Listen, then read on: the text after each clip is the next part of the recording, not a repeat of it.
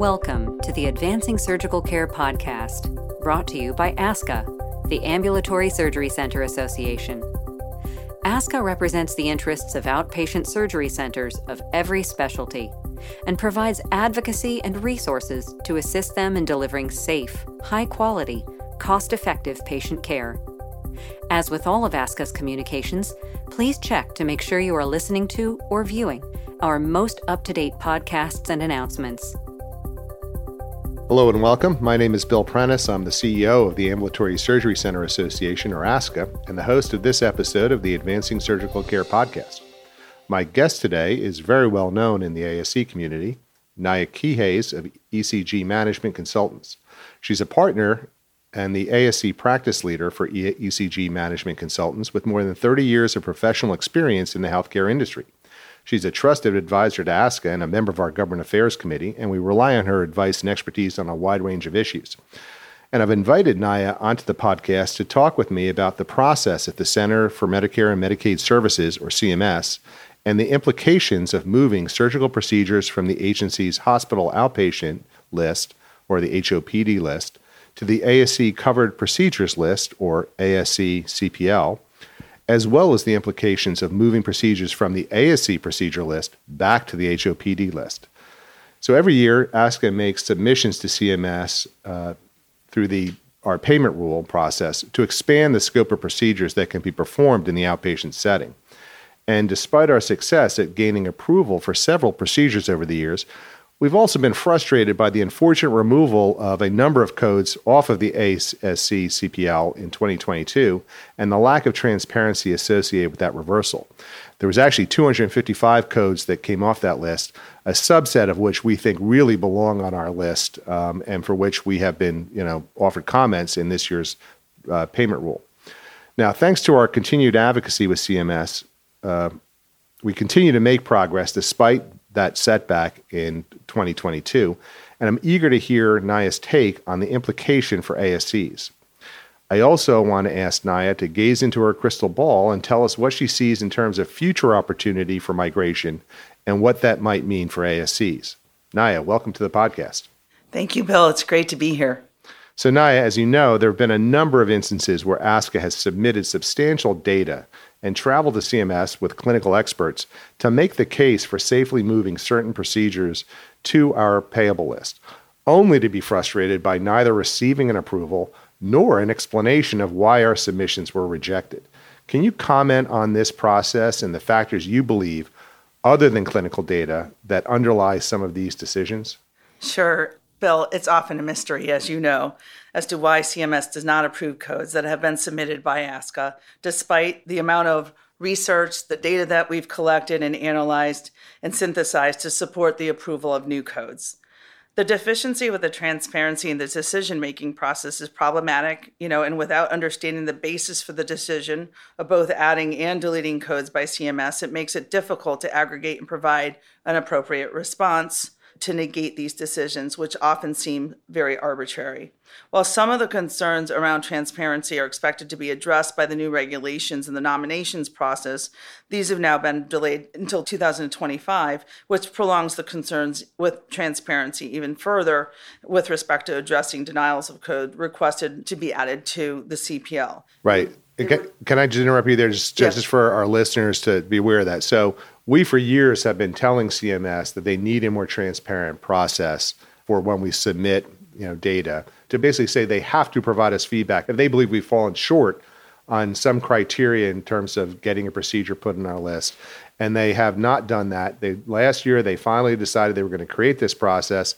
Unfortunately it like kicked that can down the road. We were hoping to have that new process in place for this year it looks like really at the earliest it'll be affecting the 2025 payment year. So just for our listeners to be aware of that, that we've been pushing for that transparent process. Absolutely. And I think that process is going to help quite a bit once it does get implemented. And we've definitely are making progress. It's just too bad and unfortunate that it's being delayed. So with respect to what are some of the reasons behind, you know, the codes being added and or deleted and why we don't get answers, I really feel that there are definitely considerations with respect to hospitals, you know, and some of the concerns that hospitals may have with respect to, you know, ASCs getting approval for more codes. They definitely see things differently from both a clinical and a financial standpoint. And the risk of uh, migration for high valued procedures can be detrimental sometimes to hospitals. And so I think that there's a lot of sensitivity to right. that. Right. So, so it's not just a matter that we're, we're out there um, arguing and advocating for adding procedures, but there are other providers out there who are making a counter argument um, you know, to their own interest to keep things off of our list and on the HOPD or the inpatient only list. Oh, yes, absolutely. That there's definitely concerns when that ASC list grows. And in fact, I work with a lot of hospitals and health systems, and they quite often will ask me, is when are the lists going to be the same? You know, and they're thinking about it and they want to understand which procedures are at risk because they're also very aware that not just CMS, but other payers are driving those cases into the right side of service, which they know is the ASC for many of them. Right. So it's a factor of, of, sometimes it's the commercial payer pushing ahead and allowing ASCs to do more, and that's impacting potentially what CMS might decide to do. And the reverse also could be the case where if CMS is keeping things off of our list that is making some commercial payers reticent to allow ASCs to perform those procedures on their beneficiaries. Yes, they absolutely has implications both ways. And while CMS sometimes will set the precedent, commercial payers have also set precedents because they're ahead of CMS in a lot of instances with respect to their approved covered procedure list. Right, right. So, Naya, can you comment on any proposed policy changes or policies that have been adopted by CMS that uh, have been addressed by ASCA and their implications on surgery migration? Oh, absolutely. I will have to say that despite some of the setbacks that we've seen with deletion of codes, ASCA has made tremendous inroads for ASCs with respect to getting many of the total joint procedures approved, hysterectomies, the cardiology procedures, and now I really believe with the new 47, you know, list that we're going after, we hope to see things like total shoulders and total ankles get approved. And I think we have a lot of momentum for that with the data we've been able to collect and demonstrate, you know, from commercial payer experience, you know, how successful ASCs can be and that the outcomes are good. Obviously, these ASCs are not having issues with these patients, and that's demonstrating that you know, this is safe and it can be performed in the ASC. Yeah, and very frustrating, of course, when this proposed payment rule came out this summer was the fact that they proposed to add only one uh, new procedure uh, and quite honestly, a nominal procedure at that, uh, ENT procedure, and did not move any of the other 47 procedures that we think could safely be performed on appropriate Medicare patients. And the other issue that I think we find very troubling is the fact that they've also introduced into this process this idea that a procedure has to be safe for the typical Medicare yeah. beneficiary, right. a term that is nowhere found in law or regulation right. and which is undefined, yes. and which really runs counter to the whole concept of the ASC model, which is we don't treat the typical patient, we treat the appropriate patient who has the few comorbidities and are healthy enough to be seen outpatient, right? Yeah, absolutely. And I think what they're not recognizing is that the ASCs have a responsibility under policy to ensure that they have the correct patient selection process and that physicians are, you know, enduring that and overseeing that process. So it isn't just like anybody can walk through the door and, and say, I want my surgery done at a surgery center. There's absolutely a process for ensuring the patient selection is appropriate for that surgery center. I mean, even when we analyze and look at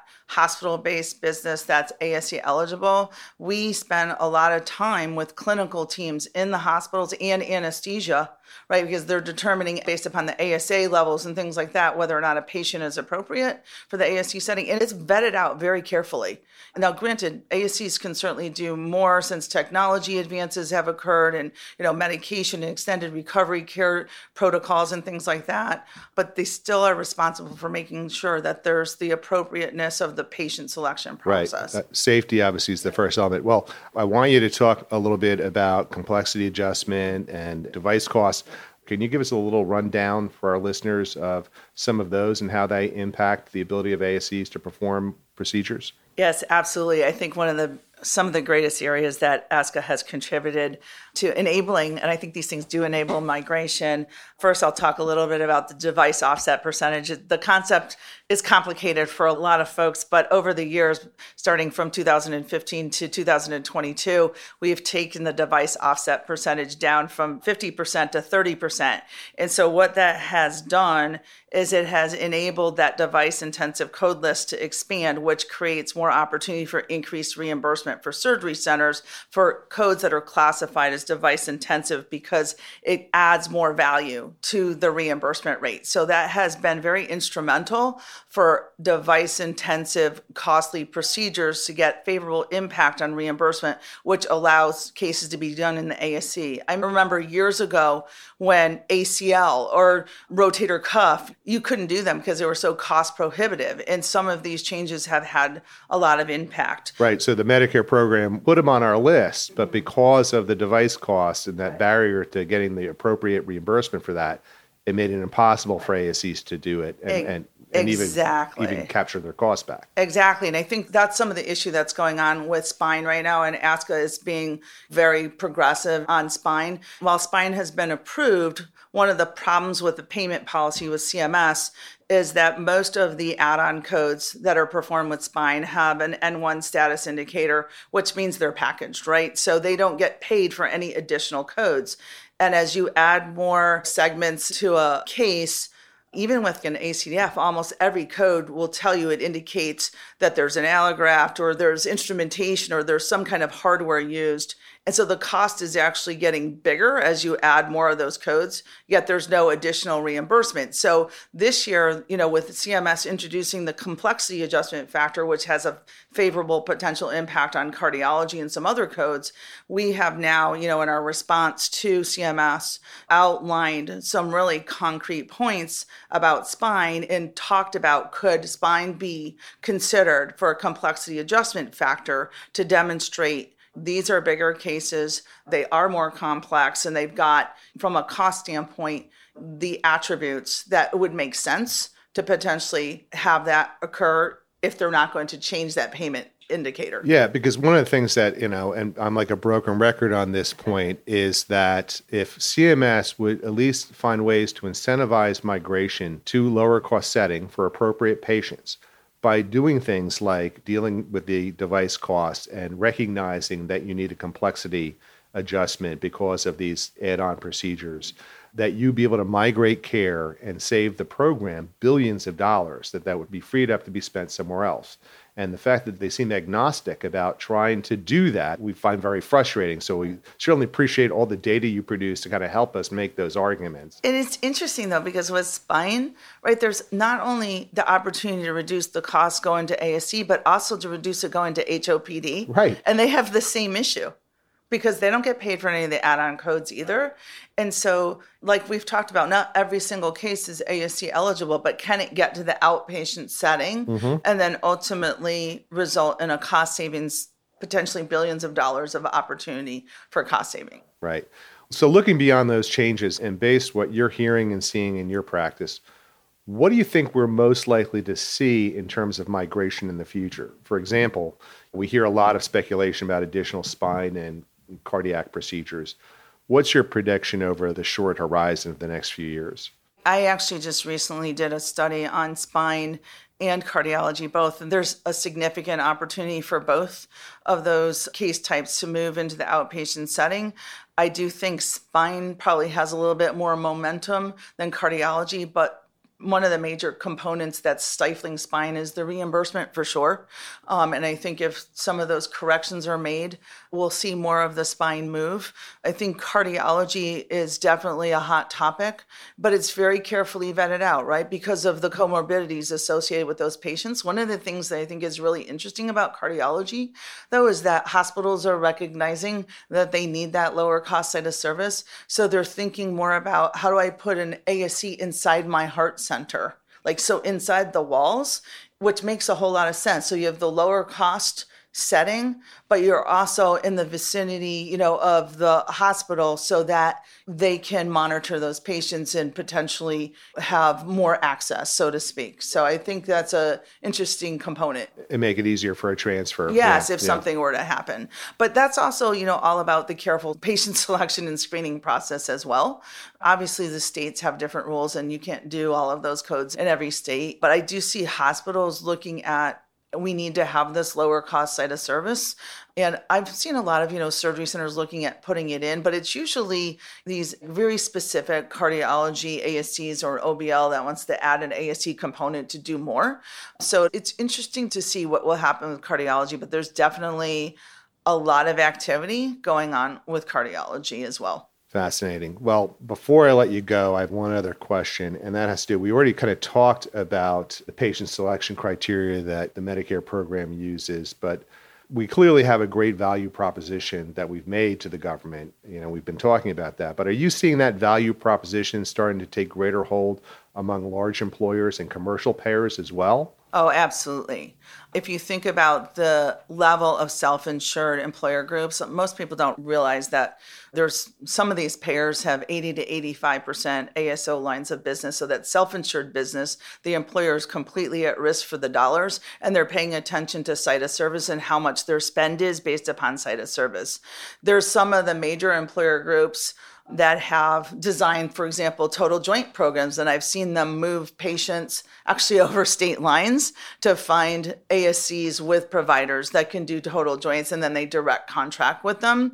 They're also putting pressure and holding the payers accountable for their spend. So the employer groups are putting pressure on the payers. And now payers are developing some pretty strong site of service policies. And United Healthcare has one of the biggest ones. It is out there on the internet. And actually, last year, they actually added several codes to their Medicare Advantage product, which I thought was really interesting because they started in 2015 and they only had like 24 or 25 codes on this site of service policy. Now, you know, then it went over a thousand. It might be getting close to 2,000. I, and now there's about i think 150 or so on the medicare advantage list. And so you've got a payer that's basically saying if an asc is available and the physician's credentialed if there isn't a clinical reason why they shouldn't be there the patient really has no benefits to have it be done in the hospital Blue Cross of Minnesota, Empire Blue Cross of New York, and several other Blues plans are adopting similar policies. Um, I also have heard that Anthem of California is working on those policies as well.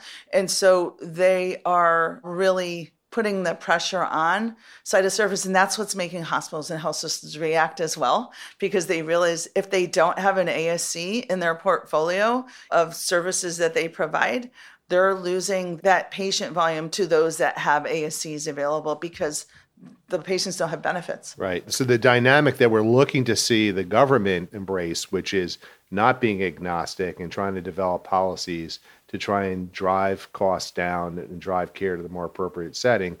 On the commercial side, they're already ahead of that game. Oh, that, absolutely. That, that the you know the self-insured companies and payers are starting to try and build that out where heretofore they basically were just letting the hospitals take whatever the hospitals wanted. Well, I also think that one of the things the hospitals are starting to realize, and especially if they employ the physicians, if they have a surgery center, even if the physicians are not partners in it, they become more productive in the surgery center setting and it's a better place for the patients. And there's a lot of hospitals and health systems that their ORs are at capacity so by moving that volume, it frees up capacity for them to do those bigger cases that need to be in the hospital. So I do think there's a lot more realization of that with hospitals and health systems, and they're much more aligned with the philosophy that I have got to have an ASC for that site of service because it's needed. Great. That's really good to hear. well, Naya, thank you for this great discussion. I know there's a lot more we could talk about, so we'll have to have you back again on another day, but we've run out of our time. So Any last words? Just if ASCs are preparing for surgery migration, because there's a lot of momentum with both CMS and commercial payers, just make sure you've done your homework, collect your data, and make sure that you know you understand what your cost structure is and that you know if you don't have uh, commercial contracts in place talk to your payers because they'll probably be willing to work with you Well, thanks again for being on the podcast. Um, and once again, if anyone listening has additional questions, please don't hesitate to contact us or visit the ASCA website where more details on these and other important regulatory issues can be found. Until next time, please stay safe and thanks again for tuning in.